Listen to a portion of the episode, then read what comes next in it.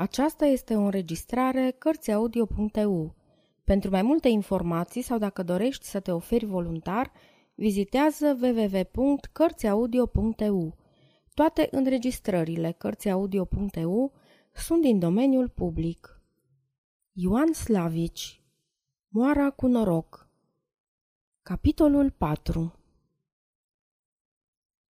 Oamenii sunt mulți și de multe feluri, grăi cârciumarul în ziua următoare, privind când la nevastă, când la soacră sa. Îți închipuiește că unul se duce să cumpere ceva. Bună oară calică sămădăul, care se ducea să vadă pădurile. Asta e treaba lui. Și cine știe dacă nu l-aș supăra, dacă nu l-aș păgubi, poate, spunându-le altora că a trecut pe aici. El se duce să târguiască și dacă vine unul în urma lui, care din întâmplare voiește să cumpere tot acele păduri, și eu spun că Lica a trecut pe aici, acest al doilea cumpărător grăbește, sosește la vreme și poate să-i strice târgul. Voi înțelegeți? Așa e, răspunse bătrâna. Ori poate să vie unul care are și el păduri de dat și umblă după Lică pentru ca să se înțeleagă cu el. Dacă îi spun că Lica a trecut pe aici, îl folosesc poate pe el și pe Lică, dar îl păgubesc pe acela la care Lică plecase, iar eu n-am să folosesc, nici să păgubesc pe nimeni. Așa e, zise iar bătrâna, ai toată dreptatea. Noi nu suntem puși aici pentru ca să le dăm drumeților știre despre cei ce vin și cei ce trec. Noi nu știm nimic și ne căutăm de treaba noastră, adăugase ghiță scurt și hotărât. De aici înainte, cârciumarul, cârciumărița și soacra cârciumarului nu-și mai aduceau aminte de oamenii ce treceau pe drum, iar altfel lucrurile se petreceau tot ca mai înainte. Dar încă în acea zi, Ghiță se duse cu treabă la Arad, cumpără două pistoale și își luă o a doua slugă, pe Marti, un ungur înalt ca un brad. Peste câteva zile se duse apoi la Fundureni și se întoarse cu doi căței flocoși. Mai avea el un câine la casă, dar acesta era leneș, se deprinsese cu oamenii și nu lătra pe nimeni. El puse dar cățeii de mici în lanț și nu le dădea drumul decât atunci când nu erau oameni la cârciumă, apoi slobozea și porcii și asmuțea cățeii asupra lor. Îi râdea inima când vedea cum cățeii prind și cum scot sânge din urechile grăsunilor și voind să-și desprindă câinii la asmuțat, se deprinsese și el atât de mult încât aștepta cu oarecare nerăbdare zilele în care nu erau oameni la cârciumă și atunci petrecea ceasuri întregi cu câinii săi. Ana nu-i putea suferi pe acești câini și se supăra cu atât mai mult cu când bătrâna zicea că e bun câinele la casă, fiindcă omul poate să doarmă mai liniștit când se știe păzit de niște câini buni. Așa era, însă Ana simțea că de câtva timp bărbatul ei s-a schimbat și părea că, de când are câini, ține mai puțin la nevastă și la copii. Ca un harnic și sârguitor, Ghiță era mereu așezat și pus pe gânduri, dar el se bucura când o vedea pe dânsa veselă. Acum el se făcuse mai de tot ursuz, se aprindea pentru orice lucru de nimic, nu mai zâmbea ca mai înainte, ci râdea cu hohot, încât îți venea să te sperii de el, iar când se mai hârjonea câteodată cu dânsa, își pierdea lesne cumpătul și lăsa urme vinete pe brațe. Adeseori Ana ar fi vrut să-l întrebe, Ghiță, ce-i cu tine?" Însă ea nu mai îndrăznea să-i vorbească dezghețat ca mai înainte, căci se temea ca nu cumva el să se mânie și pe dânsa, ceea ce nu făcuse încă până atunci. Așa sosiră zilele de toamnă. Într-o zi de joi, când locul de dinaintea cârciumii era plin de oameni, sosi o turmă de grăsuni mari și frumoși, tot unul ca unul. Unul dintre boitari, un băietan ca de 17 ani, intră în cârciumă și căută pe ghiță. Sănătate și voie bună de la lică sămădăul, zise el îndrăsneț. Ți-a lăsat vorbă să ne dai să mâncăm și să bem. Au să vie și celelalte turme în urmă și ne-a spus ca să-ți lăsăm cinci grăsuni din turmă și să-ți alegi după plac. Bine plătește lică, zise unul din drumeți. Are de unde, adăugase altul. Mai știi, întâmpina al treilea, are turme multe și porcarii beau și mănâncă mult. Ghiță și încreți fruntea. Vorbele boitarului și apoi vorbele drumeților erau parcă să-l scoată din sărite. El simțea că, dacă nu primește, se trage în degete cu lică, dar aici, față cu oamenii, nu putea să primească. Bine, zise el călcându-și pe inimă, lăsați că mă înțeleg eu cu lică. Mâncați numai și beți. Grija mea de plată. Băietanul ieși, iar Ghiță se întoarse spre oameni și mai adause. Ce știu eu cât vor fi mâncând oamenii lui? Eu vreau să am socoteala curată. Așa-i, ziseră oamenii. Bine, Ghiță, de ce n-ai primit grăsunii? întrebă în urmă bătrâna. Ce să fac eu cu grăsunii lui? răspunse el cam necăjit. Să-i tai, să-i vinzi, să-i îngrași. Ghiță, ia grăsunii că rămâi fără bani.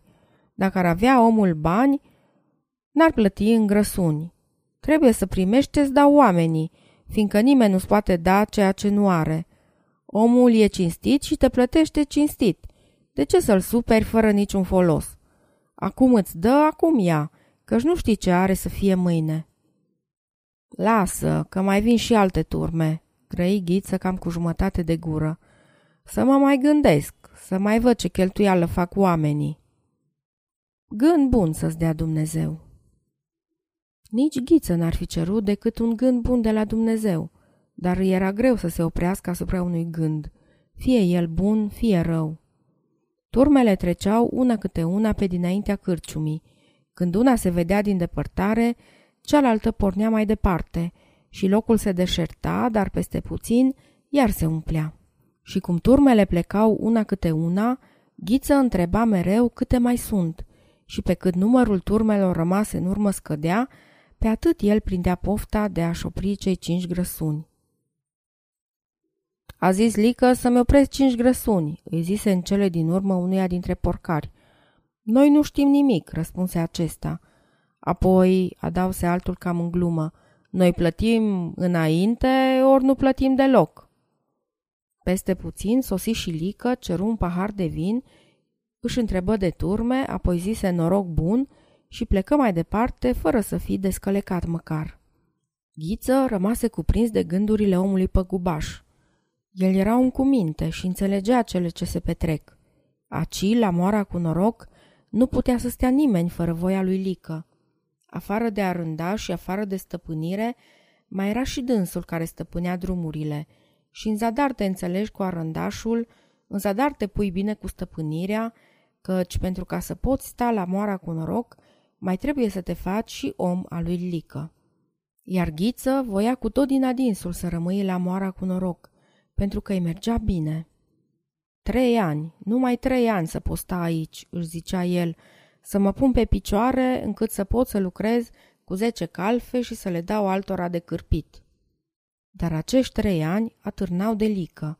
Dacă se punea bine cu dânsul, putea să-i meargă de minune, căci oamenii ca lică sunt darnici. E numai vorba ce va fi cerând lică pentru ceea ce da.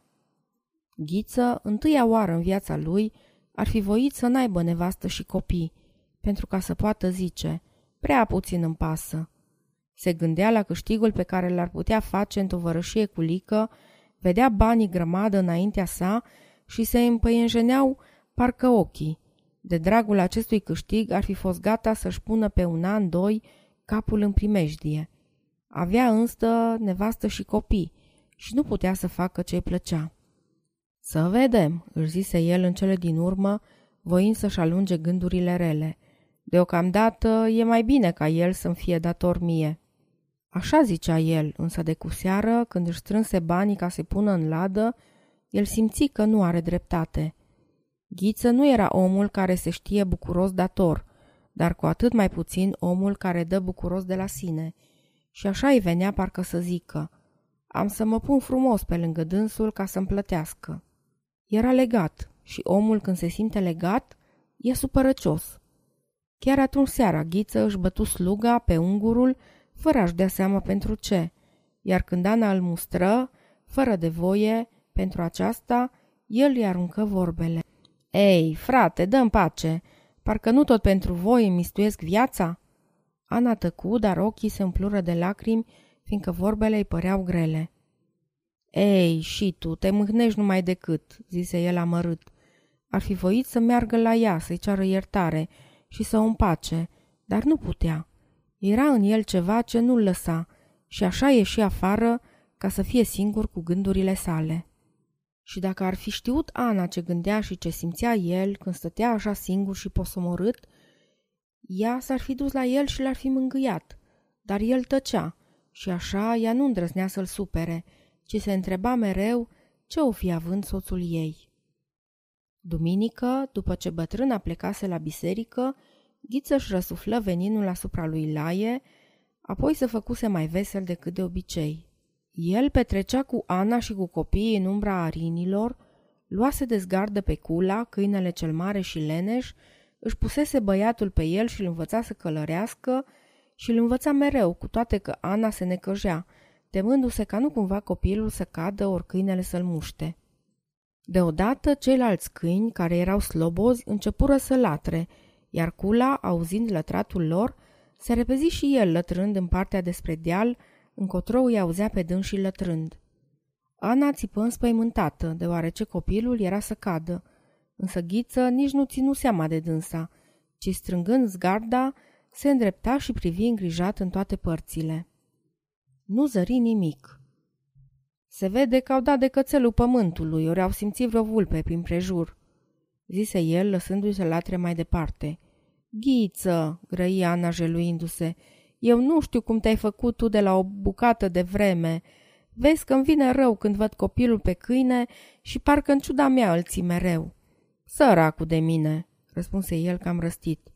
Când e vorba să-mi fac și eu o poftă, proastă, bună, cum ar fi, țop, că mi se supără nevasta. Haid, adause apoi, luând copilul în brațe și dând cu piciorul în câine. Nu, Ghiță, nu vreau!" strigă Ana speriată, apoi fugi după câine, îl luă de zgardă, îl aduse la locul unde fusese și începu să-l roage pe Ghiță cu stăruință ca să-și pună iar băiatul călare pe el. Uite, era o prostie, grăi Ghiță muiat și se lăsă pe iarbă. Ana luă ea însăși copilul, îl puse călare pe cula și îl purtă fricoasă la dreapta și la stânga, privind mereu la soțul său ca să vadă dacă el nu zâmbește. Ghiță nu zâmbea. Privind la copilul ce țipa răsfățat și privind la soția sa, îl apuca o înduioșare din ce în ce mai adâncă. Îi era parcă n-a văzut-o de mult și parcă era să se despartă de dâns. Ano, zise el în cele din urmă alene, ia vino, șez lângă mine. După ce ea se așeză lângă dânsul, el o privi lung și întristat, îi netezi părul de pe frunte, apoi grăi încet. Ce zici tu? N-ar fi bine să plecăm noi la Sfântul Dimitrie de aici?" Pentru ce?" întrebă nevasta uimită. Nu ți se urăște ție în singurătatea asta?" Mie? Nu." Nu ți-e frică? De ce?" De ce? De toate. Tu auzi cum latră câinii. Au dat de vreo urmă, de vreun gândac, de vreun vierme și latră, fiindcă n-au altă treabă. Mie însă mi se răcește măduva în oase când îi aud lătrând. E grozavă viața asta, Ano, e grozavă. Stai aici în pustietate și te sperii de nimic și îți mistuiește viața cu năluciri deșerte.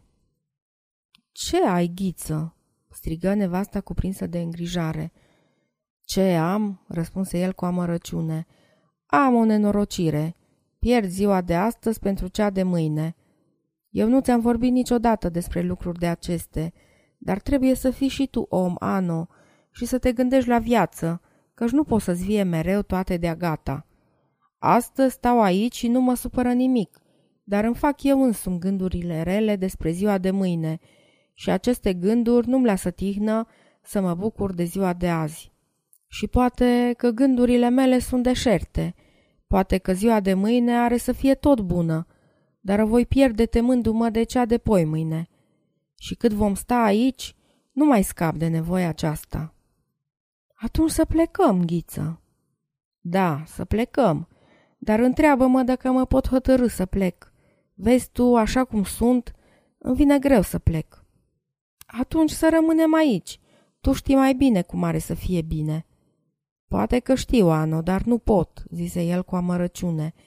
Ar trebui să mă silească cineva, să mă împingă. Mi-e greu să-i vorbesc Mikey.